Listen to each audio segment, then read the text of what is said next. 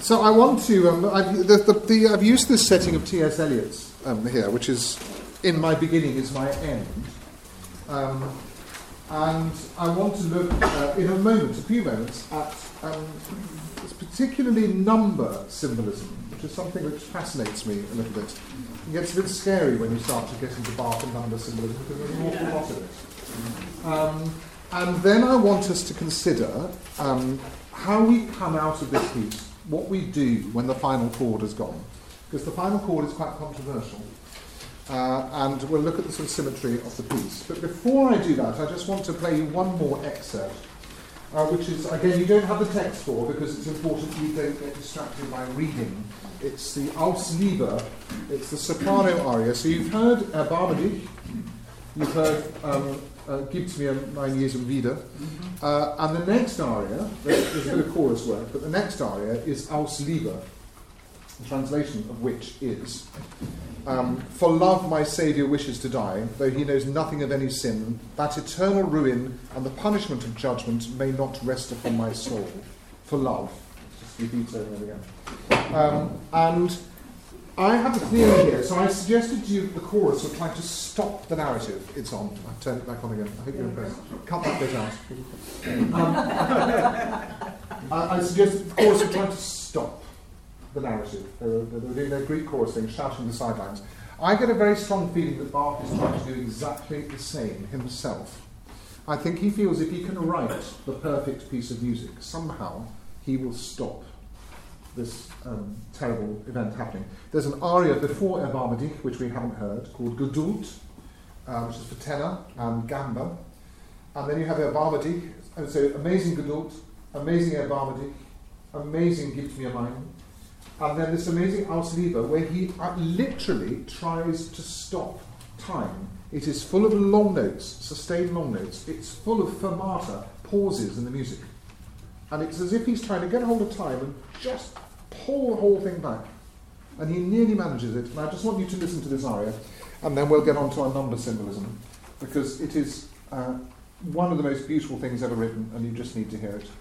And this is, who's singing Soprano 1? This is Christina Schaeffer singing this for Nicholas Harnoncourt. Slightly too fast for me in that performance, but um, you get the idea. I don't know a piece which stops so often. keep stopping, keep stopping. Now, um, the symmetry of this piece is, is extraordinary. So it has, um, there, there, are lots of correlations between where it starts and where it ends.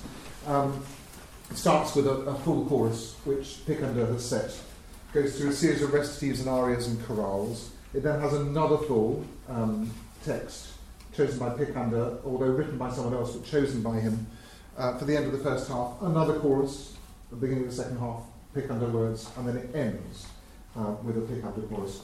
There is also extraordinary symmetry in the amount of recitatives and arias that are there, the number of times that Jesus speaks, the number of times that the evangelist speaks, and all sorts of bizarre number symbolism. This is not my work. I'm not claiming this. Various people have done this. So we've already mentioned that when the disciples ask, Is it I? 11 of them talk. Because Judas doesn't, he comes later. But there are other things which are quite extraordinary.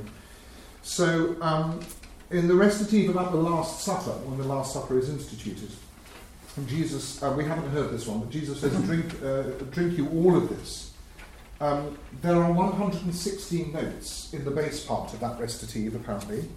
Uh, and in Psalm 116, it says, I will receive the cup of salvation. And he's written 116 bass notes. And if you think, well, that could just be a coincidence, um, a little bit further on, um, when it talks about um, taking the bread, it says, Take, eat, this is my body. This has 34 bass notes in it and in Psalm 34, you find, Oh, taste and see how the gracious the Lord is. Uh, when Jesus um, cries out, My God, my God, why have you forsaken me? It's 22 bars long. It's from Psalm 22. Uh, and when Jesus um, yields up the ghost in the second part of that narrative, there are 31 bass notes there. And in Psalm 31, it says, Into thy hands I commend my spirit. It's quite extraordinary. The one I find absolutely remarkable is I, I to the, the tenor aria, Geduld. Before that, there is a recit where Jesus remains silent in the face of um, Pilate's questionings, and it's accompanied by 39 chords, one after the other. And in Psalm 39, uh, well, actually, that's right, it's, it's oh, sorry, I've got this wrong. It's 39 bass notes and 10 bars of music. In Psalm 39, verse 10 is, I became dumb and opened not my mouth. so he is, we know he is very obsessed with psalms. Uh, and to get, was it your question, I think, about structure and you know how much was, was emotion? The answer is it is both, because there is obviously a lot of very careful thought going on here. Now, it's not as hard as it sounds if you're into number symbolism. We know he's in calendars, he's big into family trees. He, would have loved Ancestry.com. um, if you want, you know, if, you, if you're going to quote something, if you're going to put set a bit of scripture which reminds you of Psalm 18, it's quite easy to decide to write 18 bass notes to accompany it. You just have to make sure it's, it's the right length. So it's not, you know, I think it's not the fact that it's super clever, it's the fact that his mind is working in this way, um, which really, um, really it. Now, so um, part of number symbolism um, is that you can use numbers to relate to letters. And Bach, throughout his life, um, sets music which is his own name. So he, he's B A C H. So you know in music we go A B C D E F G on the scale. In Germany, they have another letter. They have H. So A, B for Germans is B flat. Uh, C, D, E, F, G, A, uh, no, well, A, I can't do the alphabet. A, B, C, D, E, F, G, H is B natural. So Bach's name comes out as the note, the B, the note A, the note C, and the note B natural. So he does that. But if you put a number underneath each um, each of the letters. So A is 1, B mm. is 2, C is 3, D is 4, and so on. Mm. And you can go all the way through our modern alphabet doing this, except you have to remember that I and J are interchangeable in this period. So I and J are both 9, not 9 and 10. If you do that, you um, find out that um, uh, Bach's number is 14 because he's B, which is 2, plus A, which is 1, plus C, which is 3, plus H, which is 8. It comes to 14. Okay, when he, um, when he writes, truly this was the Son of God, wahrlich Jesus ist Gottes Sohn, when Jesus dies, when the centurion says, there are 14 bass notes. and he does this quite a lot. He's basically saying, I, truly this was God's Son, and I believe it. I'm here with you. This is me, I do this. And then it gets really weird because if you do Johann Sebastian Bach, you do what is named. It comes out to 158 is his number. And he must have been very excited because 1 plus 5 plus 8 is 14 which is the number of Bach. And 1 plus 5 times 8 is 41, which is 14 backwards. and 8 minus 1 divided by 5 is 1.4. so there is, there is a really weird thing going on here with this. It all comes back to his 14. And there are all sorts of things. You can go through the St. Matthew Passion with a fine tooth comb. And there are other things that are suggested which I haven't had time to do. But to just give you one more, the first chorus of the second half is 123 bars long. That's um, one of Bach's numbers, 41 times 3, which is the number of the Holy Spirit, the Trinity. There's a lot of this stuff going on for Bach. So, Andrew, are you suggesting it's more than just a point of inspiration? That he was numerically minded, which people kind of say that a lot of musicians are. Yeah.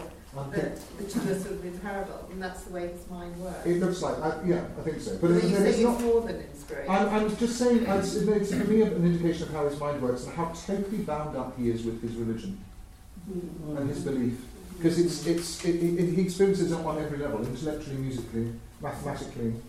And of course, this is not a new thing. I mean, there's, there's the motets by Dufay, which um, have an Obrecht, which have number symbolism. There are buildings which are based on proportions of Paul's Cathedral, for example, is, is a bit like that. But all the ones there is art. I'm looking always look at Elizabeth, and I can't think of any example of it. There's got to be there's got to be a piece of art which has got all sorts of all its golden numbers and everything else.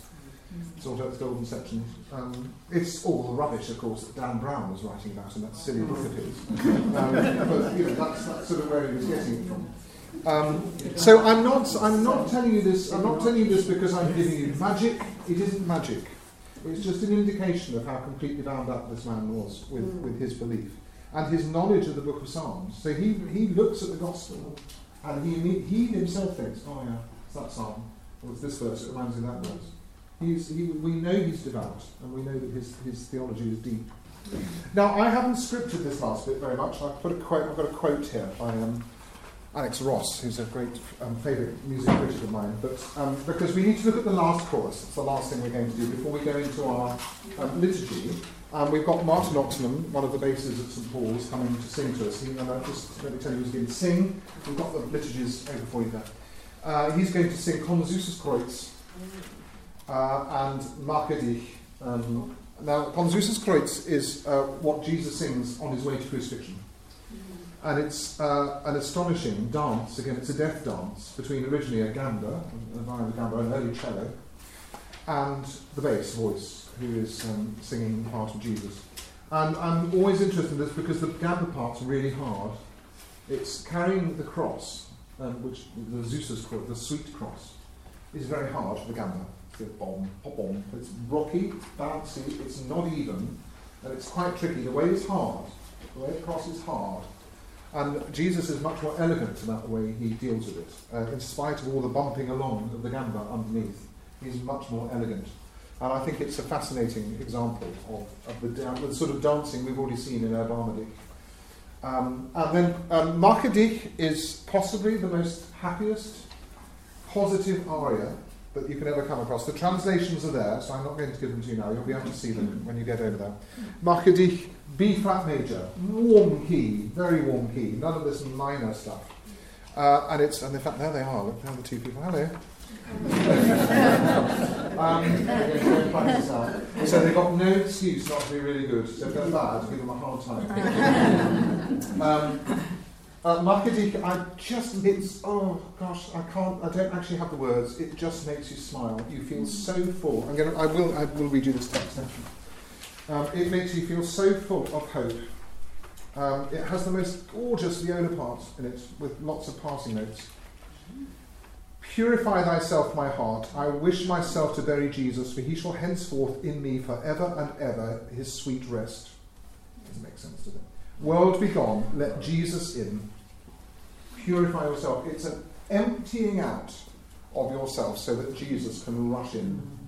And it's the most, oh, can't, can't, can't, do, can't talk. So this last chorus, okay, we're going to talk a bit, then we're going to listen, then we're going to talk a little bit more. Um, the first chorus I told you is in E minor. The last chorus is in C minor. C minor. Oh, okay. Well, he's done that before. So the last big composed chorus of the St John Passion is also in C minor. It's fine. And then there's a chorale in E flat major, a brilliant chorale full of light and hope because we can see the resurrection just over there. And you finish on a huge high at the end of St. John because it is fulfilled. The scriptures have been fulfilled. Jesus has died and we are saved. The St. Matthew Passion ends with a longer chorus in C minor. It's in three times, so it's a dance, all dance again, but it's a slow dance. And it ends, somebody said, uh, earlier on, over here, I can't remember, that a lot of the pieces we're listening to seem to end with a major key. You would expect Bach to end with a major key, often, nearly always. A piece like this, yeah, certainly, ends in C minor. More extraordinary than that, it ends with the seventh note of the scale sounding against it. So, um, very quick, uh, not complicated, don't panic. When you do a, a chord, you use, uh, there are eight notes in a scale, yeah, one, two, three, four, five, six, seven, eight. When you do a chord, you use degrees one, three, five, and eight. Okay. You've already heard me talk about tonic pedals, I said that was one. Dominant pedals are five. So a chord, if I was to play a chord on the piano now, which would sound nice, be one, three, five, and eight, whatever key I pick. The, the last chord of the, um, this chorus is one, three, five, and seven. Ah. And that seventh is painful and it has to rise up to the eighth because it has to. We, we haven't invented Schoenberg yet, or even, you know, even, even Mahler. You can't, he can't end on that, it has to resolve. The Baroque composer can't end on a discord. But the last, the last bar, the beginning of that last bar, is one, three, five, and seven. chord, and it's not even a flattened seventh, because sometimes a flattened seventh is a dominant seventh. Mozart loves those. Uh, they're sort of quite nice. This is a sharpened seventh, and it hangs there and eventually rises to the eighth. And where are we? That's my big question. How do we come out of this piece? Because we, in a sense, we're no further on than when we started. We started in E minor, and now we're finishing in C minor. We're three steps lower on the keyboard. But where are we in our heads? Have we got redemption? Are we happy? Are we fulfilled? Well, the answer is, as you say, we're not entirely. Um, so I think we'll, let's have a listen to this last chorus. Um, you will see it's a da capo chorus. You know what that means now? Okay, it's in AD sections and it goes back to the A section again. In the middle section, there is a slightly lighter bit. It says, Your grave and tombstone shall for the unquiet conscience be a comfortable pillow and the soul's resting place. Uh, there is a little bit of light, but essentially, this text, which you have as excerpt 9, is pretty miserable, even in the rest. So here is Ton Koopman in his outfit. Do you hear that seventh? Yeah. Quite extraordinary. Quite extraordinary. And I also hope you notice, he's, he, as in the St John Passion, he uses great, makes great use of the bass string of the cello. That big wah wah sound you hear is the, is the C string. It's the lowest, um, the lowest string on cello or the bass. So when you when you lay into an open string with your bow, it really resonates. It twangs. Once your fingers on the string, the, the, the string can't twang quite as much. But when it's when it's free, when it's just the open string, it's yeah, I love it. I always love getting the basses to lay into. Okay. Um, anyone notice anything about that text? Two things I, I noticed about that text. Put your Lutheran hats on for the first one. Wir setzen, we sit, thus we're, we're there. We're there all the time, all the way through this passion. You're there in the first chorus with your Quran. You're there when the disciples deny Jesus. You're there all the way through. Here you are at the end. We're the ones sitting around the grave. No one else, no other characters. Immediately before this, there's a recitative, an accompanied recitative, with just soprano, alto, tenor, and bass solos. They will sing a line each, the bass first, then the alto, then the tenor, and the soprano. No characters. It's not Peter, uh, Pilate's wife. It's none of those. It's just they just stand up. A bit like at the end of um, uh, a bit like the end of a vaudeville when people throw their throw their couches off and they just come and say, and this is now this is us. Thank you very much. Good night. Um, it's it's a little bit like that. Um, and the only people who are left at the are you. You're with Jesus there. There's no mention of redemption here. There's no mention of Easter. There's no mention of light. This is death. We sit down with tears and call you to you in the grave. And he's in the grave, he's dead. Rest gently, rest your exhausted limbs. Um, highly contented, there the eyes fall asleep. It's the sleep of death. And it's a sort of lullaby because, because of the swinging of it. And I find this rather curious because I said in the St. John Passion, you get a chorale which makes it perfectly clear that the, the dawn of Easter is just around the corner. Now, this is what Alex Ross, you know, Alex Ross, the American musicologist, wrote a, a great book called The Rest is Noise. Um, this is what he says. He says, A more uncanny symbol of the loneliness of death can scarcely be imagined. From there to the end, many of us were in a trance. He's talking about a performance that he went to in St. Matthew Passion. From there to the end, many of us were in a trance out of which the chorus jolted us with one last unexpected gesture. In the silence after the final chord, the singers turned away from the block representing Christ's tomb and stared outward with cold, expectant glances. They seemed to say, You too are responsible. Which is exactly what Luther said to you at the start of this. So either Alex Ross is fantastically in tune with Luther, or he's done his reading, or that's, I'm sure that's how he felt. He's a great, great man. Um, and the question for us is how do we come out of this piece? How do we get, where is Easter? We haven't actually had anything. We've had some graves being split open when Jesus dies, so I presume there's a bit of implied resurrection there. Um, but we have, we have absolutely nothing of it. And I think the reason why it's in C minor, and the reason why it has that rather questioning seventh, that unresolved seventh, surely you can't end a piece like that. is because we have to go out and find the light of Easter. It's up to us now. We've been drawn into this situation, we've been shown that we're part of it, we're responsible for it, and now we have to go out and live the resurrection. We've got to find it.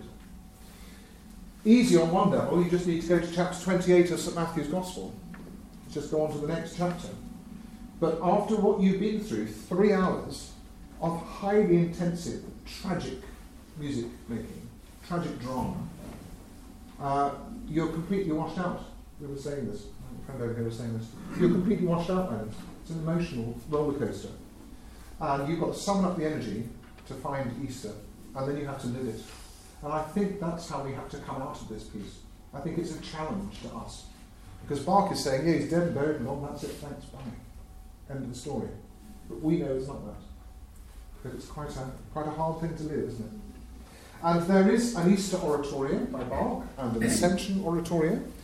And they are brilliant and lovely, but they are nothing in comparison to this. They are they're essentially cantatas for Easter Day and Ascension Day, all the other days in between that have um, significant significance.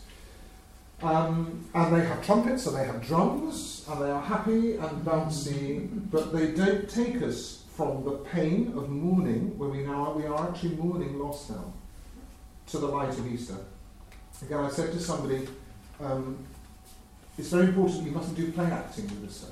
It's, we can't, it is wrong for us to go home on Good Friday and to cry and to mourn because Jesus is dead. But that's play acting because we know, our faith tells us that we know, although we're remembering the events, we know that Easter is around the corner and we know what will happen. And we reenact the events to make it more powerful to us, to remind ourselves of our faith.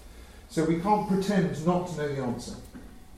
But I think when you get outside from this piece, you have to just go searching and you have to live Easter. And you have to find a Bach's not going to help you. I think that's his challenge.